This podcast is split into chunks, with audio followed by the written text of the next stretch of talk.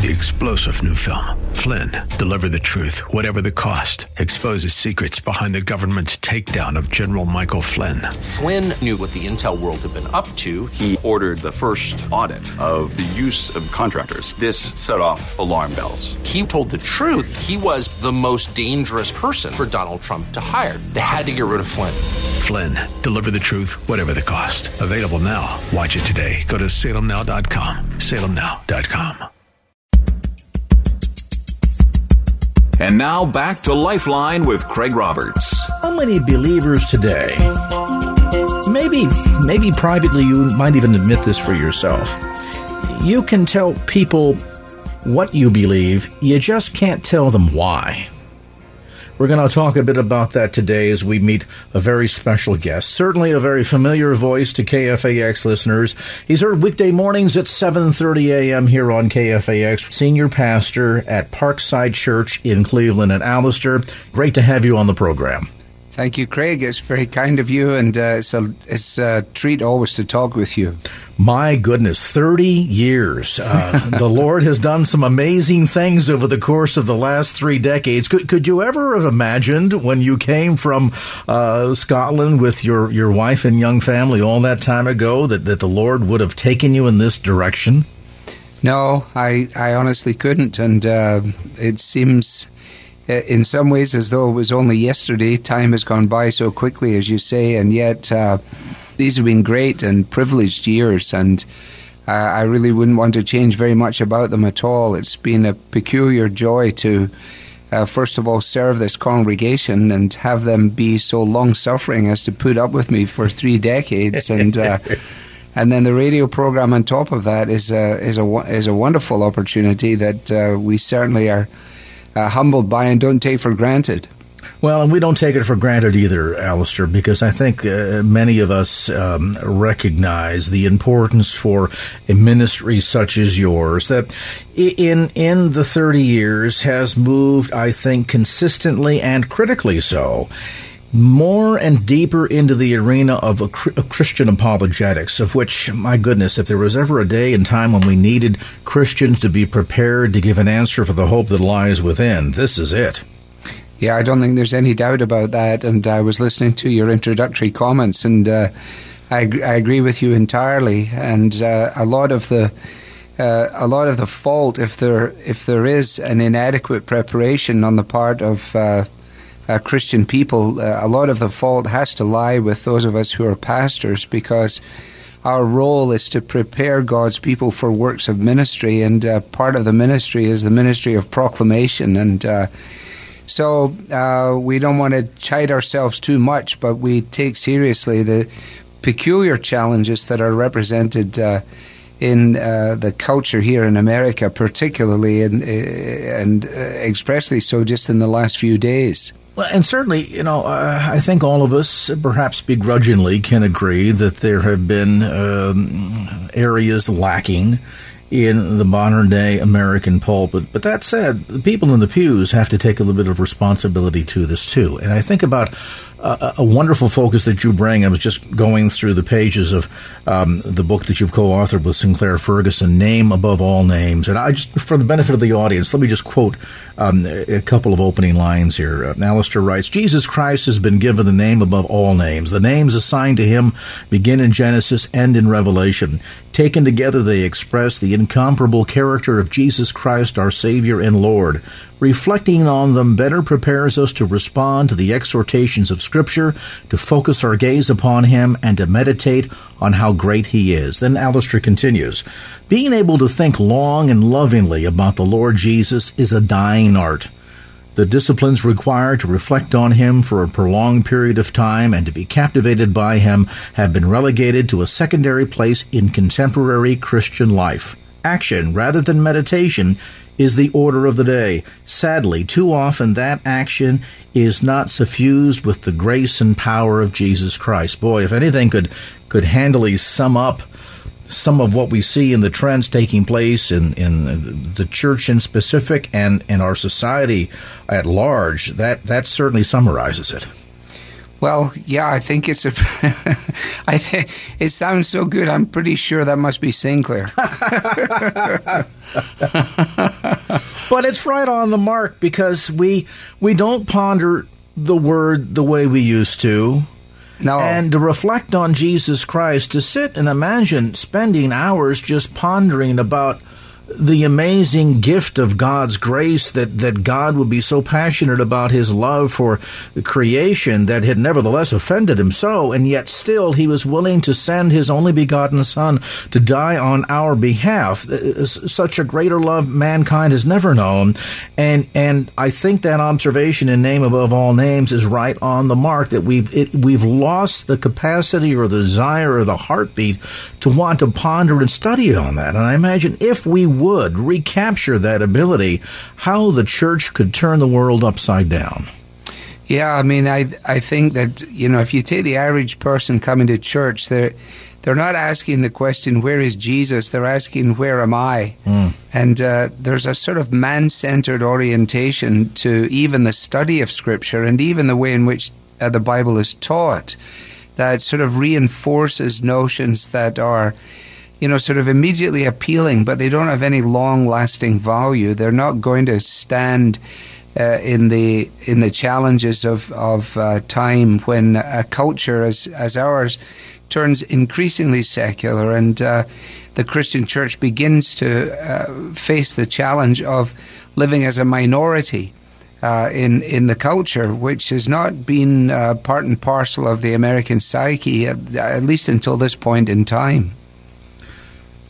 How much of this really pivots on the church, its strength, its understanding of God's word, its ability to make disciples when we talk about the direction or the condition of, of culture and society at large? Well, you know, church history makes it fairly clear, I think, Craig, that uh, that the collapse of the church has always been internal you know, it, it has always been able to handle the, the challenges of persecution, the blood of the martyrs being the seed of the church. And when the prevailing drift on the outside has been at its most intense, uh, then the people of God have rediscovered who they are, what God expects of them, and they've they've rallied to the challenge. Um, but but the real danger is the the danger of a sort of internal uh, erosion and uh, a collapse in confidence, a loss of confidence in the in the relevance and in the truth and in the power of the good news itself. And again, many many people who uh, pay lip service to to Jesus uh, will be uh, really uh, struggling to to stand up to the the, the exclusivity of the claims of Jesus that there is only one mediator between God and man, and that is Jesus, that there's only one name by which men and women may be saved, and that is in the name of Jesus. And the, the, the drift in culture in, in our um, uh, sort of deconstructed use of language and our understanding of history is so dominant that uh, it, it's absolutely imperative that uh, those who profess the name of Christ uh, really dig in and understand just what it means for them to be in union with Christ and what a man in, or a, a woman in Christ really is. If you've just joined our conversation tonight, Pastor Alistair Begg with us on the program. He, of course, is the host of Truth for Life, heard weekday mornings at 7.30 a.m. We're going to take a brief time out. When we come back, more of our conversation. We dig down into uh, the, the baseline importance of what it means to truly be a disciple of Christ as our conversation with Pastor Alistair Begg continues. And now back to Lifeline with Craig Roberts. Back to our conversation. Pastor Alistair Begg on the program tonight. More information on the web about the broadcast and ministry at truthforlife.org. That's truthforlife.org. Broadcast weekly mornings at 7.30 right here on KFAX. You know, we hear these days, Alistair, uh, churches that have huge crowds and folks that will get up in the platforms, uh, on the pulpit rather, and will share uh, platitudes and nice stories and things of this sort. It seems, though, that on an ever increasing basis, preaching about the blood of Christ, the atonement, preaching about the need to count the cost of what it truly needs to, means to be a disciple of Jesus Christ is something that is that seems to be glaringly absent. Well, yes, I, you know, I think um, it's always dangerous to generalize, and I know you understand that too. Um, yeah, I think we've gone through a real a, a real period of time in which, you know, that idea of the way to make sure that we don't offend anybody is to uh, dilute things to the point of uh, pretty well tastelessness. And, um, you know, when um, the old uh, Scottish theologian spoke to the Yale divinity students, uh, uh, James Stewart, in, in 1952, uh, he warned them, 52, which is 61 years ago, about what he referred to as a, a, a theologically vague and harmlessly accommodating kind of Christianity, which he said was absolutely useless. Mm. And you know, I, I, think we're seeing the evidences of that now. And one of the one of the encouraging things for me as somebody who's now moved into you know um, my 60s is to see how many young men though are coming through in uh, various places in the country and who have really fastened on to the idea that uh, if we're going to take seriously what it means that Jesus is Lord, then we have no right to tamper with or to dilute or to try and redefine the claims of Jesus, but we must just state them as they are. And of course, to fail to do so really uh, sort of strips the gospel of its life changing power, doesn't it? Well, of course it does. I mean, the I mean, in, in first century Corinth, Paul knew that uh, you know if he gave the people what they wanted to to receive, whether it was the Jew or the Greek, then they would receive him with open arms. Uh, but the one thing that uh, uh, they were unprepared for is, um, you know, the message of Jesus Christ and Him crucified.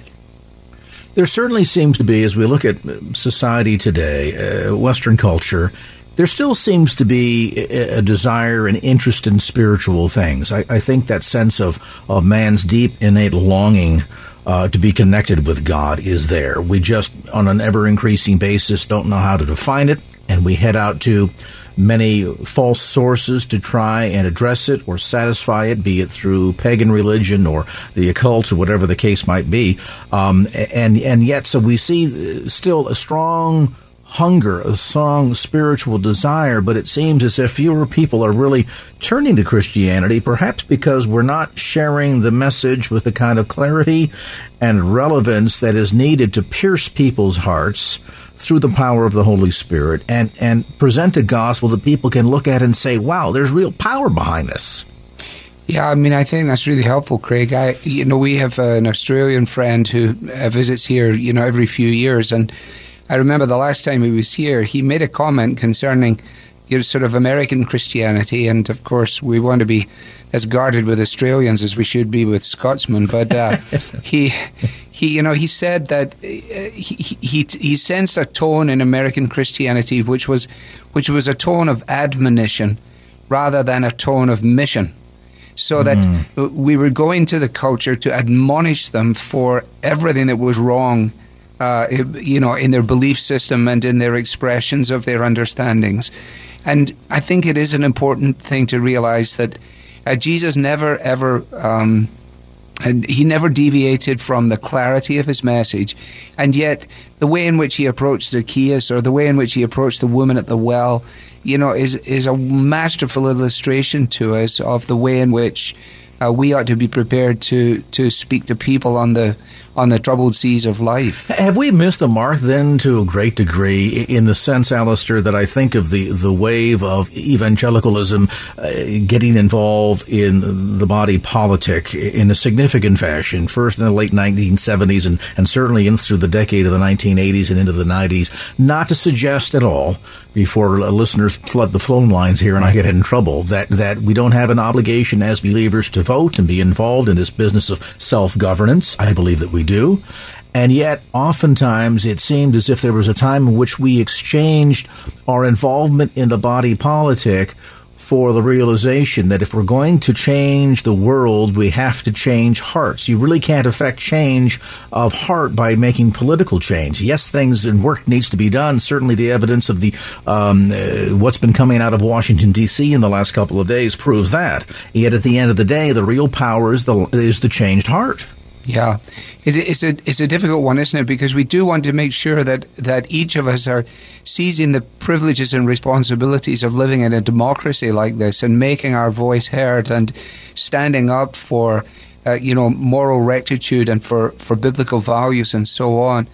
But um, you know, I, I think it's probably too soon to make these determinations, and I'm also fearful of overstepping my bounds here. But if you think back to well, I've been here three decades, so I get here right around the time I think that the moral majority and uh, and that whole movement is you know is is coming to the fore and doing what it's done, and you know it's gone all the way around. But you know, I think we have to say that actually it really hasn't achieved its objectives. Mm. It's been it's it's been unable to to do this. I mean, we we're we're talking now.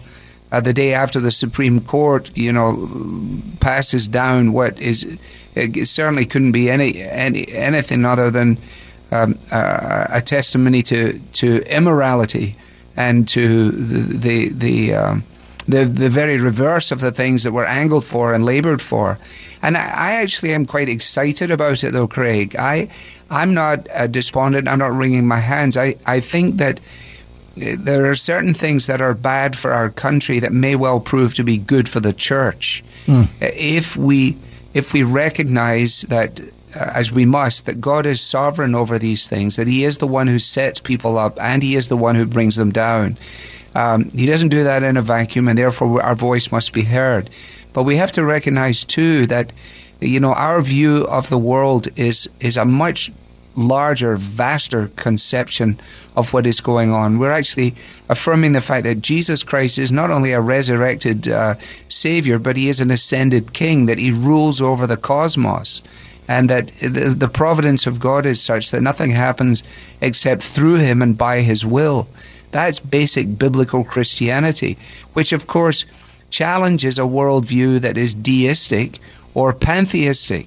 Uh, which of course is, you know, uh, both both perspectives are prevalent in in our contemporary society. So that really takes us back then to the centrality of his lordship, and maybe time, as you point out, for some introspection of the church. As much as it's easy to become dismayed by these events, morally, politically, even economically, that's been occurring in our country and in sort of the the micro and globally in the macro, to understand that for the church, focusing back on teaching and prayer and giving ourselves to evangelism and to worship and giving to the poor and, and certainly discipleship, if we can get back to those key things, then I think God can indeed have us in the position where He can better use us to influence culture and society around us.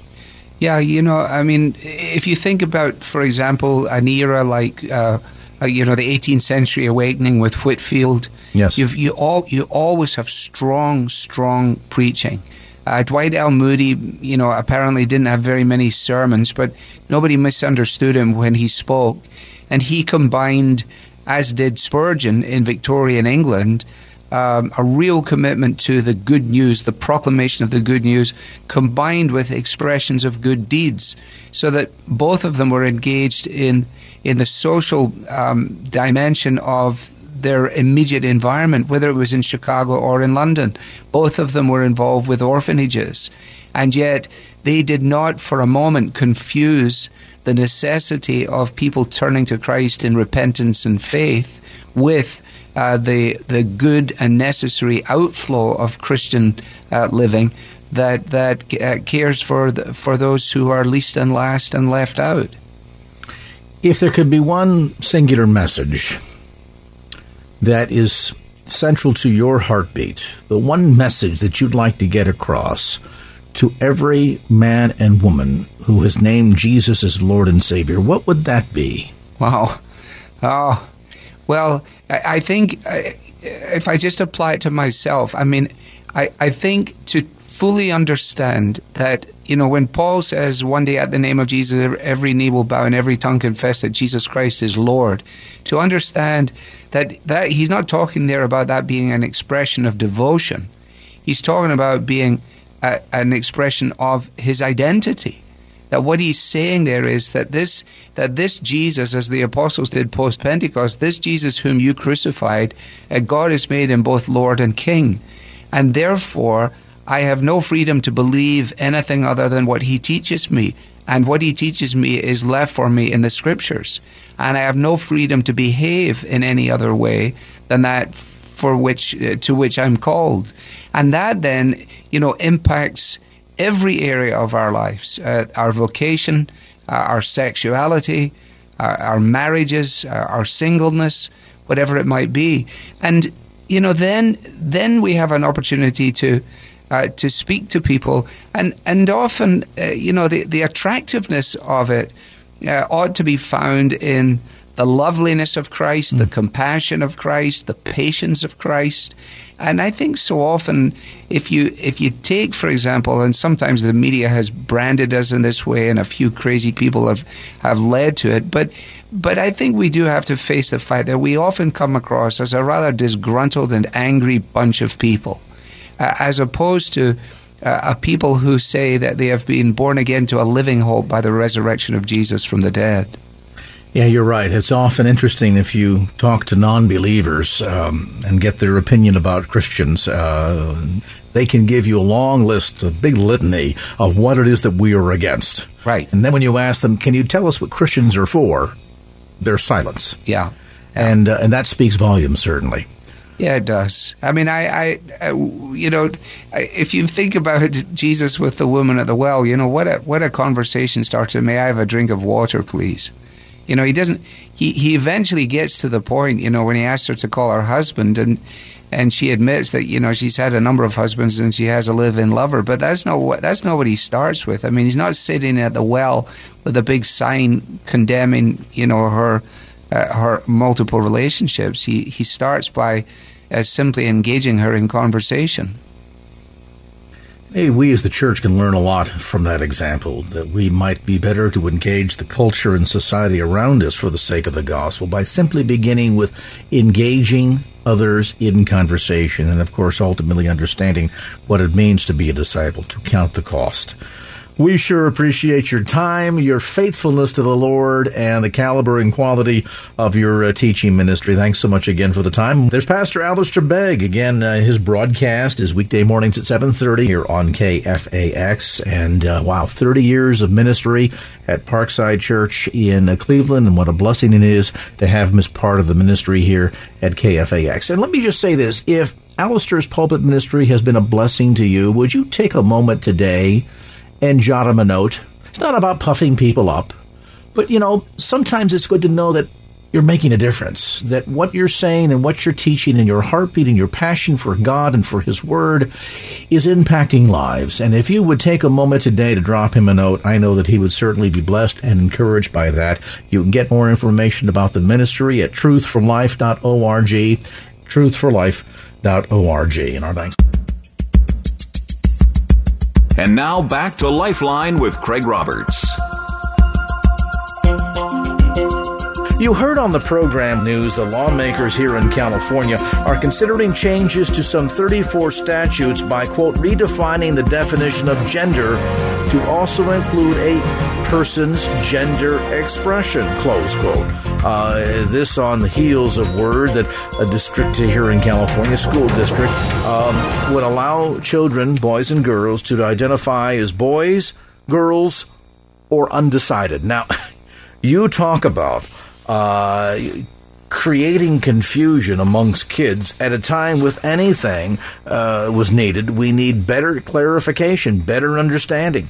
Some would argue that what's happened here is instead of emancipating men to be the kind of men and, uh, that that God has called them to be, to be the kind of fathers that God has called them to be, the kind of husbands that God has called them to be. Instead, our modern culture is emasculating them. We take a look at some insights on this topic. Don Otis joins us on the program. Of course, he's a well known best selling author, many, many years involved in High Adventure Ministries, which his dad founded uh, there, broadcasting uh, Christian programming, both radio and television, uh, literally to the totality of the Middle East. Don joins us to talk about his new book, Whisker Rubs Developing the Masculine Identity. And Don, it's always great to have you on the show.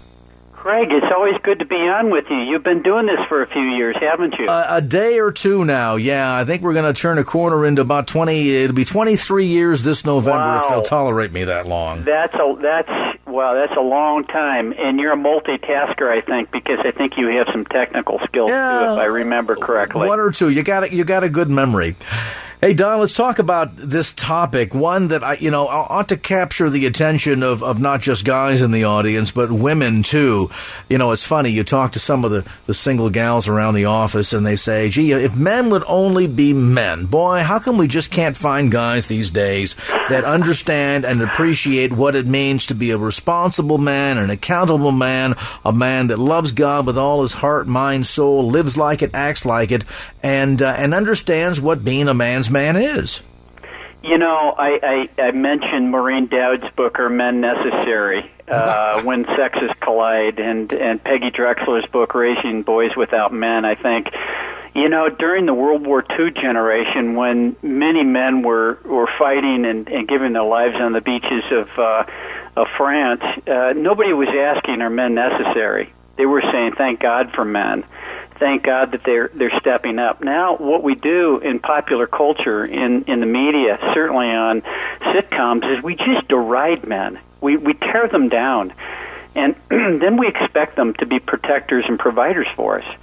And I'm thinking, you know, you can't have it both ways. You either have to accept the the the benefits of a man who's masculine, or you or you uh, you continue to tear him down and and uh, make him into something that God certainly never intended him to be.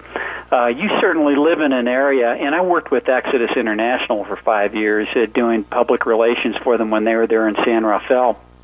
And this is an organization that, that deals with gender issues. It deals with the struggle that many men feel um, in our culture. And, and we think because of the no fault divorce laws back in the early 70s that that's had no impact whatsoever on how men, men identify themselves. I mean, it's had an enormous sociological uh, impact on our culture.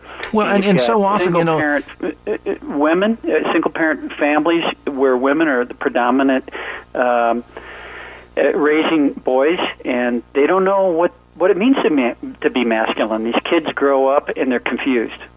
You know, and sadly, Don, the, the so-called feminist movement that, that saw its birth with things like the Equal Rights Amendment in the 1970s, you know, as much as it was paraded as as, as creating a, an atmosphere in which women can capture rights and be treated more fairly, et cetera, et cetera, you know, but instead of becoming the great equalizer, there are some levels where it's ended up uh, literally, at least in my observation, uh, emasculating a lot of men because now all of a sudden, well, we don't have to be responsible. We're not held to be accountable. We don't have to be fathers to our children. We don't have to be husbands to our wives. If it's, uh, you know, too inconvenient, we'll run out, get a divorce, or let the television set raise our sons.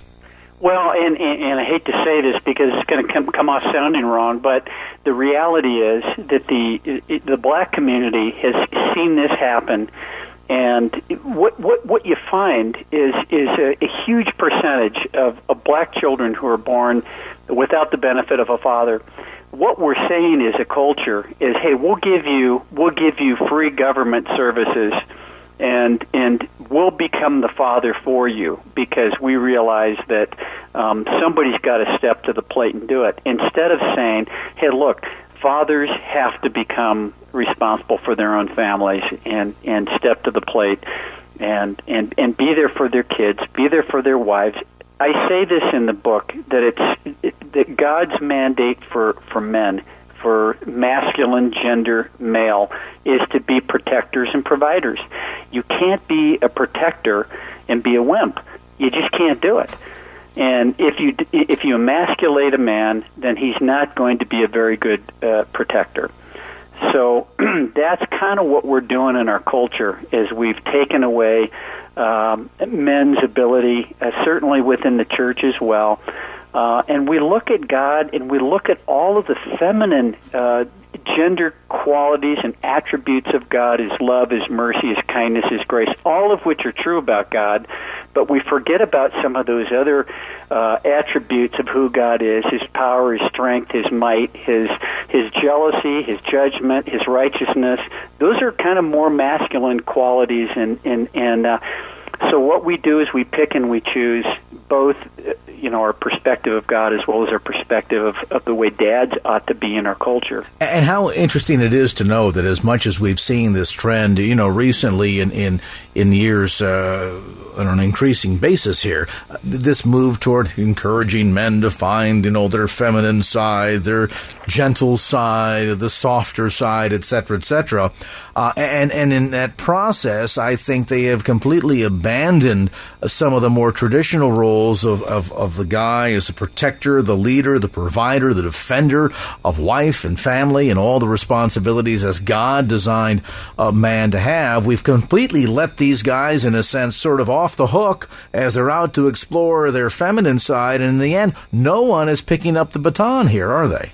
And I and I'm not against I'm not against uh, teaching boys to be sensitive. I'm not against men learning to be uh, thoughtful and considerate and and not acting like Neanderthals. Certainly, that's not what we're talking about. what we're talking about, I think, is is is men kind of really stepping up and and being leaders. And I'm not talking about control freaks but being the leaders that God really has intended them to be. You know, I, I think part of the, the frustration that I have with what happened with feminism is it was a pendulum swing that probably needed to happen uh, on some level, but it went too far.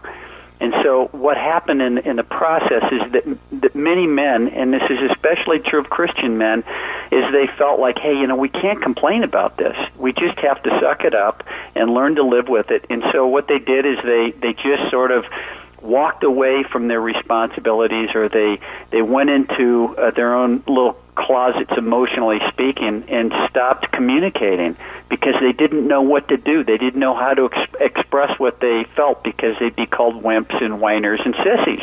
And that's not what men want to feel like. So you know by sending that pendulum swing all the way all the way in the other direction, you know, we have become something that I don't think God ever intended and uh, that's part of the way our, our culture's gone. Now we're looking at far more. And here's the trend, Craig, that, that, that I'm seeing. 20 years from now, probably 10 years from now is more realistic. And even you can look at what's happening in the GOP debates last night with Sarah Palin and the new Minnesota governor. And, and you can see how women are are earning on average uh, 25% more degrees, uh, bachelor's degrees than, than men are. There's nothing wrong with that. I think it's great. But what's going to happen is we're going to see that there's going to be a lot more positions where women are in leadership, CEOs of corporations, uh, taking over in the military, taking over in politics, in the government, in, in the judicial system. I'm not again. I'm not saying that's wrong or that's bad or that the pendulum swing is has not been necessary on some on some level, but men are really falling behind right now, and I think a lot of it has to do with with the way that they feel like they've been treated since the early 70s. And let's be clear in making the distinction here, Don. We're not talking about teaching men how to, you know, uh, engage in bathroom humor, humor amongst the boys and, you know, learn how to crush empty aluminum cans on their forehead, things of this sort. It's not teaching men to be Neanderthals, but rather teaching men to be more responsible, more accountable for their actions and roles and duties and responsibilities as husband, as father, as leader, etc. We'll take a time out. Our conversation with best-selling author Don Otis continues from KFAX. And now back to Lifeline with Craig Roberts. Back tonight with best-selling author Don Otis. We're talking about uh, men. We're talking about the need to develop the masculine identity for men. Again, this is not some kind of a crazy goofball, over-the-top macho thing uh, where guys engage in bathroom humor all day long and and uh, you know crush uh, aluminum cans on their forehead. Rather, teaching men to be better husbands and better fathers, um, and, and, to do so in a godly fashion, Um, in a day and an age when we're seeing, as we mentioned before, Don, so many aspects of our society that instead of, of calling men to become accountable and to be responsible for their actions, to be men's men and responsible as such, uh, you know, he, here we are, you know, we're giving kids an option. You can be boys, you can be girls, you can be undecided. I never thought that that was physically possible as an option for children, but apparently some people in the schools districts here in California have figured all of that out. And meanwhile, with fathers and husbands lampooned in popular culture, look at some of the shows that run on uh, Fox, for example, Sunday nights. Is it any wonder that guys are getting the the impression, boys are getting the impression they don't really need to be accountable for any of their actions to anyone? You know, and, and you're, you're hitting a number of really important uh, uh, issues here, but I think the bottom line is that we, we need to embrace the fact that there are differences, and those differences are okay. So it's okay, for example, if a little boy in school is a little rambunctious, uh, we don't have to give him Ritalin, and 90% of the Ritalin drugs in our public education system go to little boys. that's just uh, that's just trying to tame the maleness out of them. That's my perspective. Or in some cases, they're just uh, blowing out because things aren't working for them at home. but I think culturally, you know, I, I, I did an interview years ago with Dr. Joseph Nicolosi, who's the guy who uh, coined the term reparative therapy. This is for gays and lesbians who want to come out of a gay or lesbian lifestyle. But he said a 100% of the men that he works with uh, have had uh, bad relationships with their dads. We're talking about the responsibility and the roles of fathers in the lives of their children, and in most cases, in his in in Nicolosi's perspective, 100% of the time, uh, a father can have uh, uh, the effect of, of keeping his kids from going into a, a, a gay lifestyle. That's just that's not my opinion. That's just something that, that, that he, he found in, in years worth of therapeutic work. Um, it says that the role of the father is significant. You go into our, our prison systems, and I live in a in a county where the uh, Fremont County, Colorado, where the state and the federal supermax prisons are here. There's 14 state and federal penitentiaries and regional penitentiaries in this area. Uh, many of the men that are in these facilities uh, are in there because they haven't had the, the, the, the gentle control and love and appreciation that a father brings to the life of his son. And I think that's what we're desperately missing. And I think we want to believe and I, you know, and I, in saying this, Craig, what I'm going to say is going to, is not going to come off well for a lot of people listening. But, but the reality is, God never intended that either uh, a single dad raise uh, a daughter or that a single mom raise a son. There's many single parents out there that are doing the best job they know how to do, and for the most part, uh, they're do- they're doing it uh, as unto the Lord and, and and struggling to find their way and, and understand how to uh, impart masculine concepts to their to their uh, you know adolescent sons. But the reality is that's not the way God intended it to be. It's very difficult to say, hey, we'll we'll put them in scouts or we'll put them in a sports team really that's not it's not the panacea for solving a lot of the problems that we have in our culture. Well, and clearly we're seeing that because of the delinquency rate, the divorce rate. We're looking at, you know, skyrocketing numbers of people that are getting caught first time offenses and then once they get into the system, the rate of recidivism is absolutely off the charts. Absolutely. We can't build these prisons fast enough and then you sit down uh, typically with most of these offenders first time or multiple time out, start probing into their child childhood and find out, well, mm-hmm. yeah, my mother had, I got four different siblings from three different fathers, and that's exactly and, right. You know, there's there was never any father present in the household, and so these kids just learned that you know being a macho guy was going out with a gun and you know uh, getting involved in in, in uh, you know the temptation games within gangs and so forth in order to to qualify for gang membership, and that to them is yeah. the only uh, male role modeling, Don, they've ever expo- that, that, been exposed to. You're, you're, exactly right. And, and and you know, if it was any other uh, issue within our culture, and we look at the we look at the child abuse rate, we look at the uh, poverty rate, we look at precocious sexual activity rate, we look at failure in the school system, we look at uh, incarceration rates. All of those things are directly related to the lack of having a father in the household. That's an amazing uh, series of statistics. We're ignoring it. And we're ignoring it because we don't want to believe it. We want to believe that, hey, we can do whatever we want. We can define family in any way that we want to define it, and it's okay. In fact, as you said at the beginning of the program, we can define what gender is. I mean, I, I looked at Chaz Bono, for example, on a Piers Morgan show a couple of weeks ago, and I thought, are you kidding me? I mean, how does this work for you? You know, first you think you're a lesbian, then you're not sure, then you're confused, and now you you've got a girlfriend. I mean, seriously, this has gone beyond a point of, of of making any sense whatsoever in our society. And if we think it has no impact, gender identity confusion is a huge issue and fathers play a significant role in the lives of their kids and helping them grow up to be healthy, normal adults. And of course, ironically, anytime you talk to a single mom, she will always tell you, you know, if if my husband would only have been a father to my children, and, and therein lies the challenge. A good look at Whisker Rubs, the new book written by my guest today, Don Otis. Look at Developing the Masculine Identity, the new book, by the way, which is published by Living Ink, available at bookstores throughout the Bay Area, as well as through Amazon.com. And uh, as always, Don, we appreciate the time and the insights. Well, that's going to do it for this edition of Lifeline. Thanks so much for being with us. And if there was anything you heard on today's show that you'd like to hear again or share with a friend, grab a copy of the Lifeline podcast. Simply log on to kfax.com. That's kfax.com for the Lifeline podcast. Our producer is Wanda Sanchez. I'm Craig Roberts. Till next time round, remember, just don't keep the faith. Get out there and share it and make it a great evening. So long. Opinions expressed in the preceding program do not necessarily represent the views of the ownership, staff, or management of KFAX. Copyright Salem Communications, all rights reserved.